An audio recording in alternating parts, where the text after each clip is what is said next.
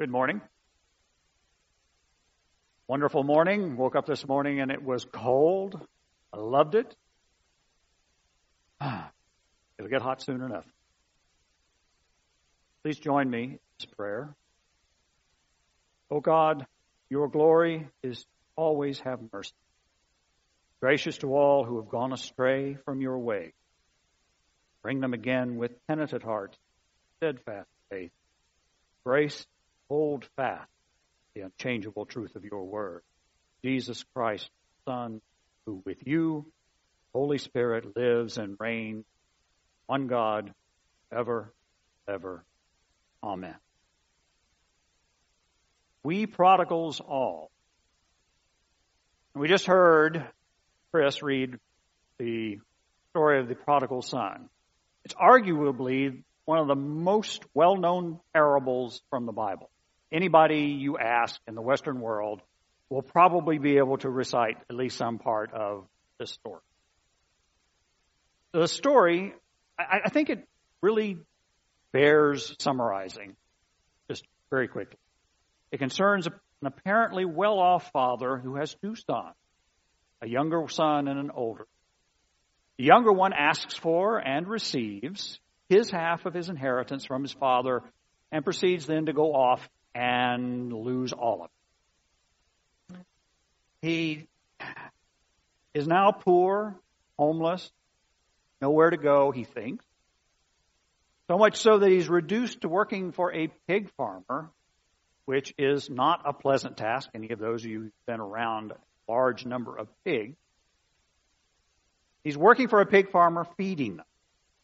And he's so downtrodden that he starts to envy the pigs their food. Eventually, the son realizes how bad off he is, and he makes his way from the pig farm back to his former home. He's expecting a rebuke, at the very least, from his father. He's also thinking that more than likely he'll have to pass the rest of his days as one of the lowliest servants in his father's house. But when he arrives, he's not rebuked, but he is greeted joyously by his father. So much so that a celebration is immediately called. It is his older brother who has stayed with the father and been a dutiful and obedient son, who does the rebuking.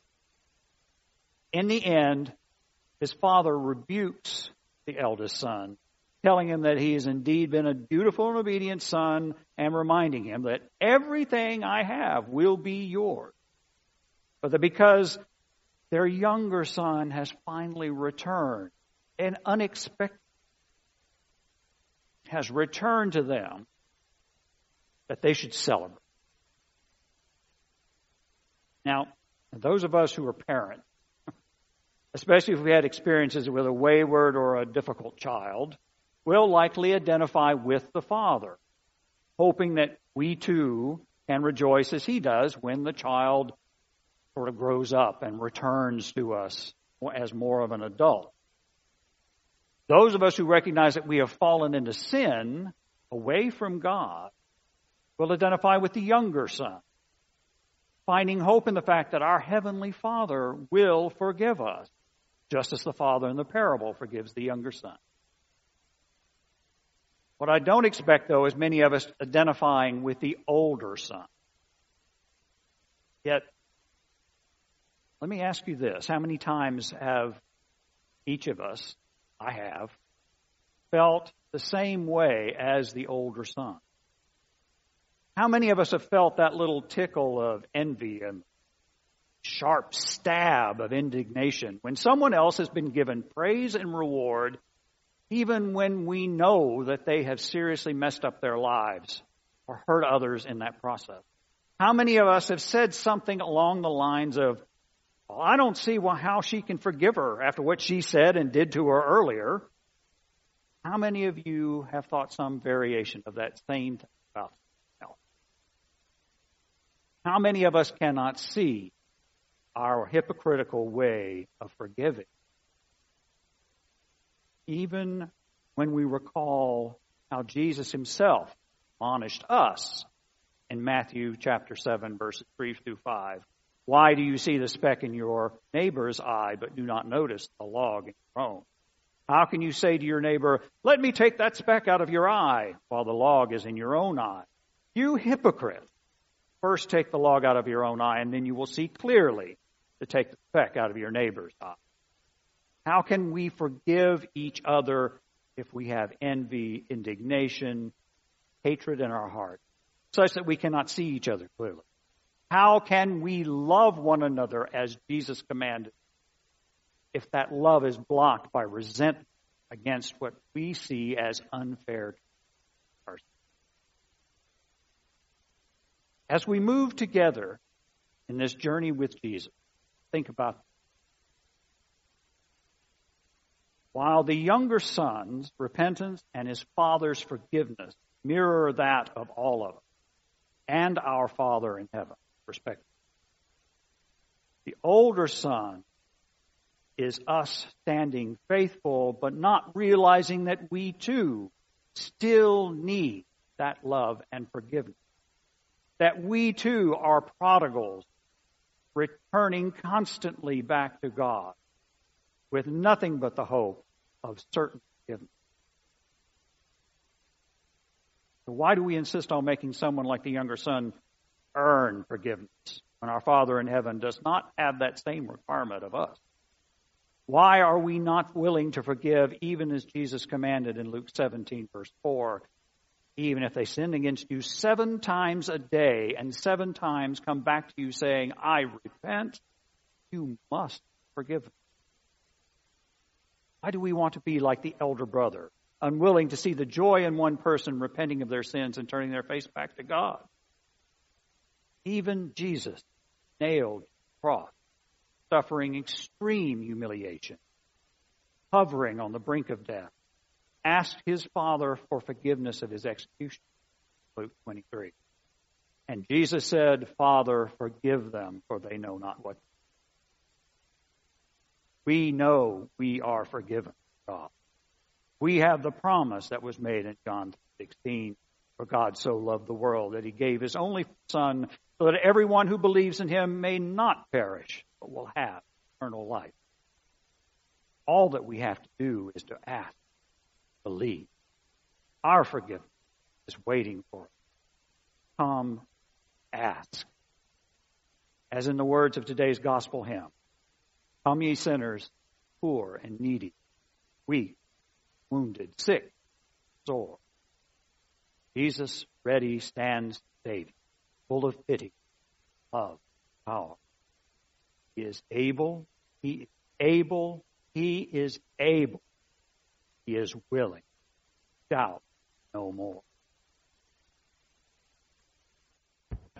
Our Father, who art in heaven. Yes, what is it? Um, please? I- am trying to pray. Oh. Our Father, who art in heaven. Hello. I'm here. Um, could you wait until I'm done? You called me. I did? Yes. You said, Our Father who art in heaven. Oh, I was just reciting the Lord's Prayer. And I was answering. Ah. Go ahead. I'm listening.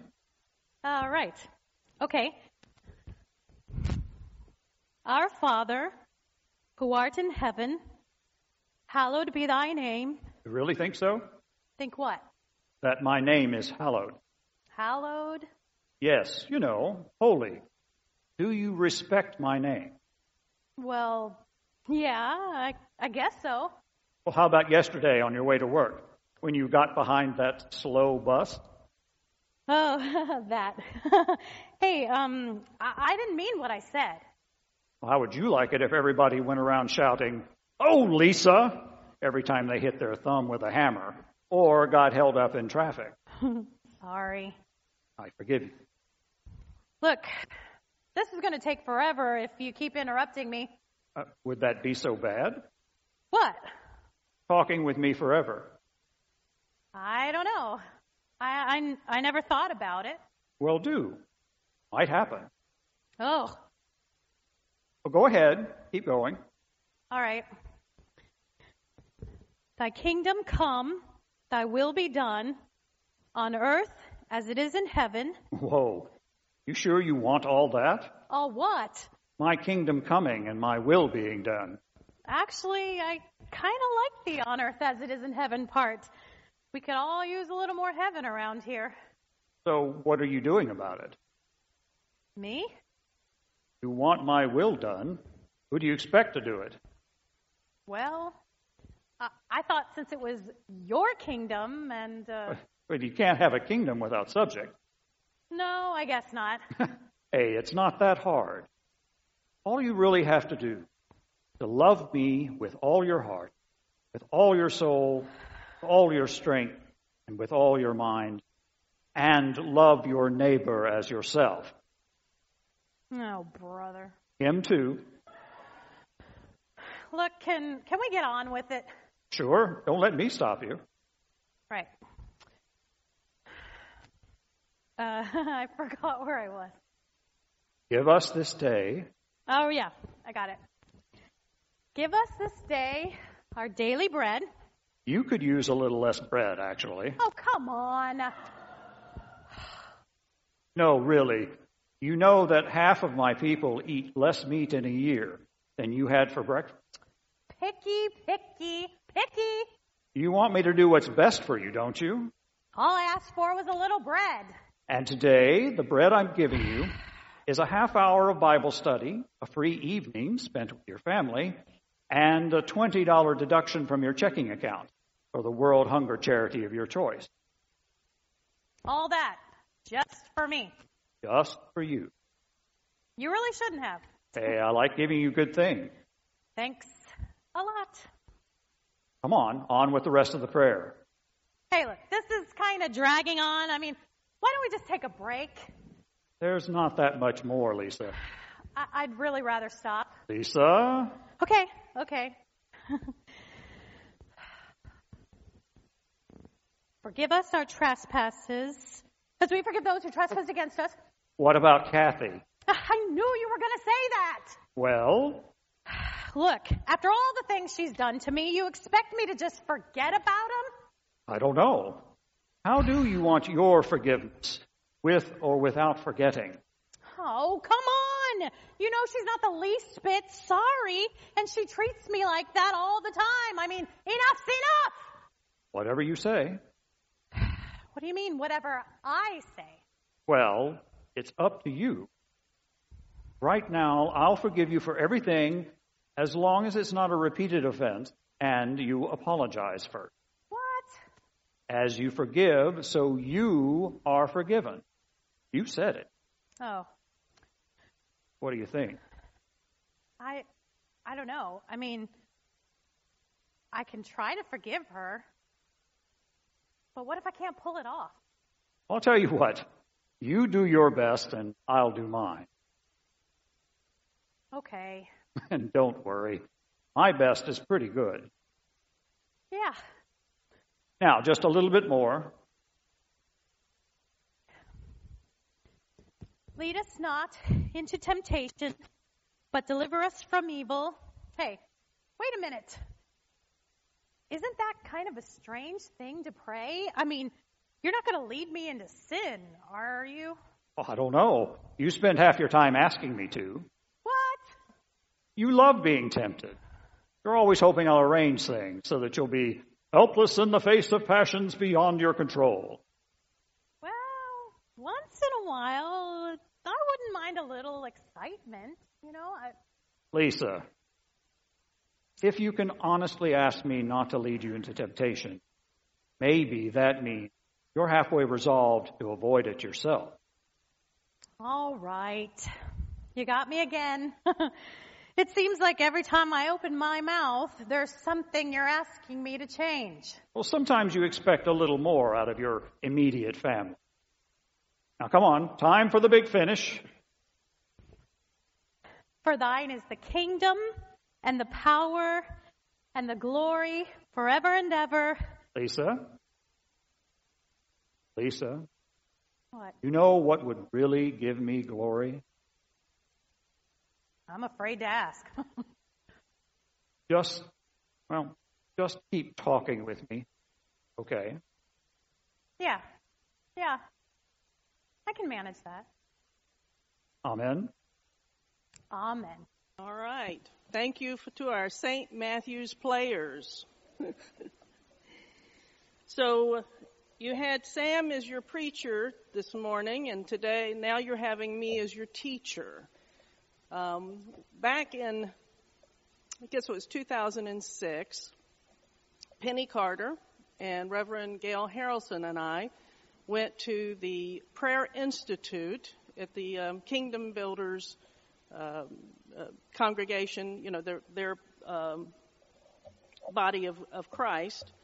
And one of the things that they were teaching us was about prayer. And that's why, I mean, I think it fits in very nicely. The, the prayer that, the Lord's Prayer is something that Jesus taught us when the disciples asked, you know, how do we pray? And I think all of us have had times in our lives when we go, I just don't know how to pray. And Jesus taught us this model prayer to speak to God. And the, that institute was all about the different types of prayers. And one of the prayers that they taught us was the modeling of the Lord's Prayer.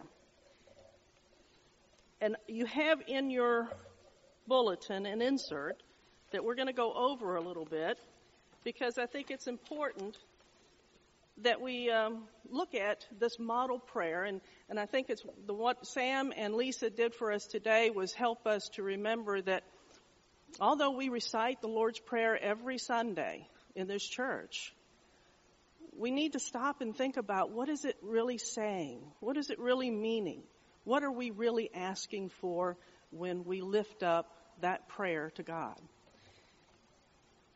And what they taught us at the Institute was that the, you know, the prayer is how we, who live in the natural world here on earth, communicate and connect with God who abides in the supernatural world. Prayer is the vehicle that we load up with God's Word and send it to God, and God in turn uses that vehicle of prayer to come back to us with His answer and with His love. So, in the Institute, they took the prayer and divided up into six requirements, and those are listed in your bulletin. And I think it's interesting the way that they presented it because if you look at it, the prayer begins with praise and worship and the prayer ends in praise and worship. It's the bookends. It's the Alpha and the Omega, the beginning and the end, which is God. The other thing that I think is important is that prayer is scripturally built. And as we think about the Lord's Prayer and we think about how we pray, when we say, Our Father who art in heaven, hallowed be thy name, we can go to Scripture and find the support of that within Scripture. And that's what they teach us to do, is to go and search Scripture for the specifics that we are trying to do with our prayer. So for the praise and worship to begin with, if you go to Psalms 100, it says, Make a joyful shout to the Lord, all you lands. Serve the Lord with gladness. Come before his presence with singing. Know that the Lord, he is God. It is he who has made us and not we ourselves. We are his people and the sheep of his pasture. Enter into his gates with thanksgiving and into his courts with praise. Be thankful to him and bless his name. For the Lord is good. His mercy is everlasting and his truthful truth endures to all generations. So that's lifting up a prayer using praise and worship. God's will, when we pray God's will, thy kingdom come, thy will be done on earth as it is in heaven.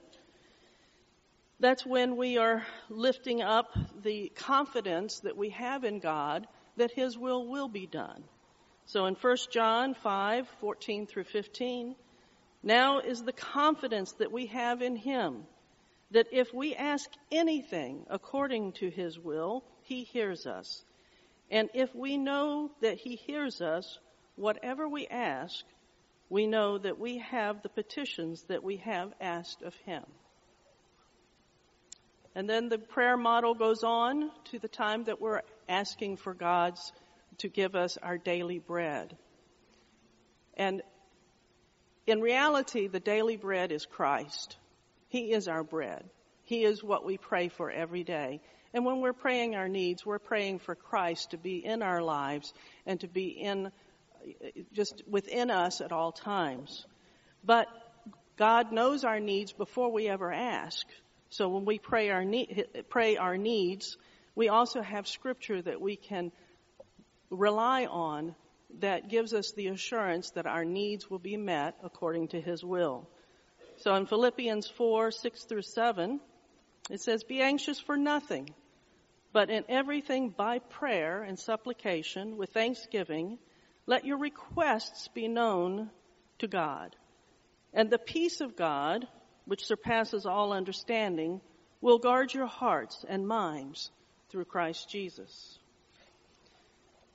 But also in the Lord's Prayer, and what Jesus was trying to teach us in the Lord's Prayer, is that we also have to take the time to forgive and ask for forgiveness. As, uh, you know, one of the things he taught the disciples was, you know, don't, know, don't go to the offer to give your, your, your offering until you have forgiven and you have asked for forgiveness. So in Matthew 6, 14 through 15, for if you forgive men their trespasses, your heavenly Father will also forgive you.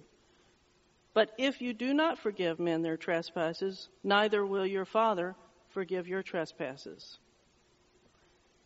And protection, being lead us not into temptation, but deliver us from evil. Um, you know, one of the things that they really highlighted at the Institute that I walked away with is the fact that, you know, God is in the supernatural, but who else is in the supernatural? Satan. Satan is in the supernatural. And what we need to do is make sure that we are praying constantly, continuously, without without any letting up at all for that protection and to ensure that we really keep this lead us not into temptation but deliver us from evil or from the evil one very very specific because we need that protection because Satan is at work every day in trying to deceive us. So in 2 Peter 2 9, it says, Then the Lord knows how to deliver the godly out of temptations and to reserve the unjust under punishment for the day of judgment. And in John 17 15, I do not pray that you should take them out of the world, but that you should keep them from the evil one. And then we go back to praise and worship, for thine is the kingdom and the power and the glory forever, which is actually not in that part of the Matthew.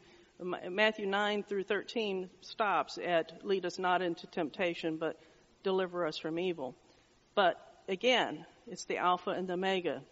So we look for praise in Revelations 4:11, "You are worthy, O Lord, to receive glory and honor and power, for you created all things, and by your will they exist and were created."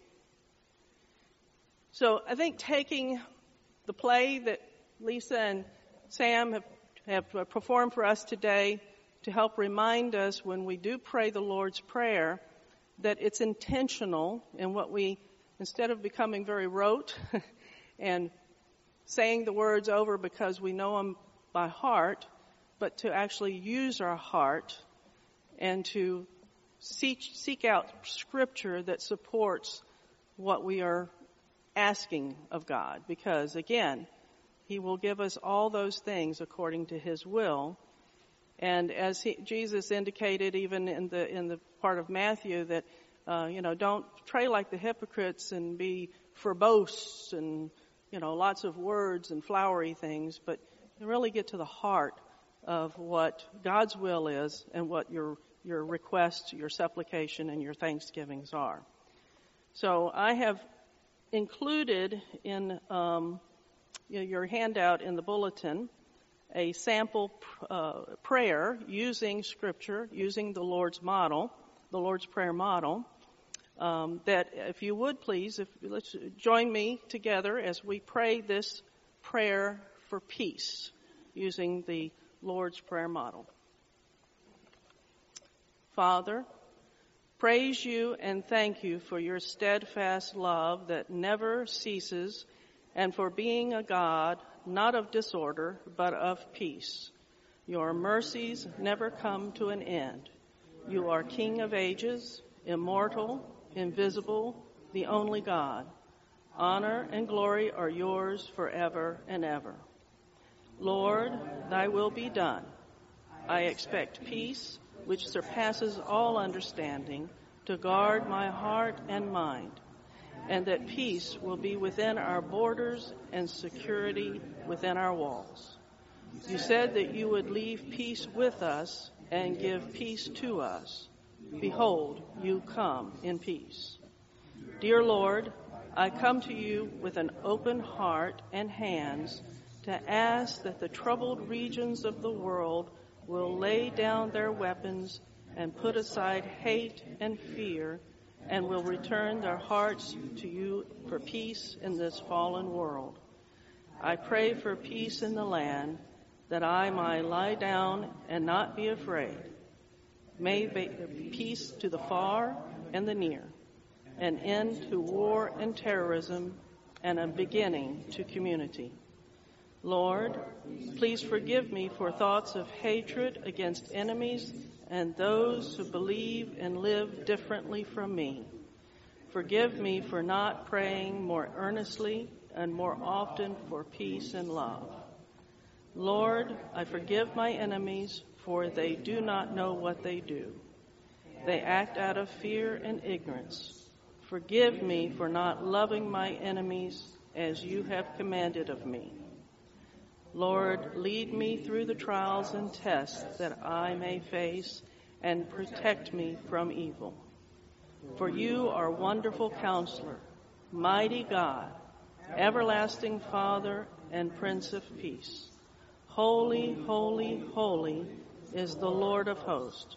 For thine is the kingdom, the power, and glory forever and ever. Amen.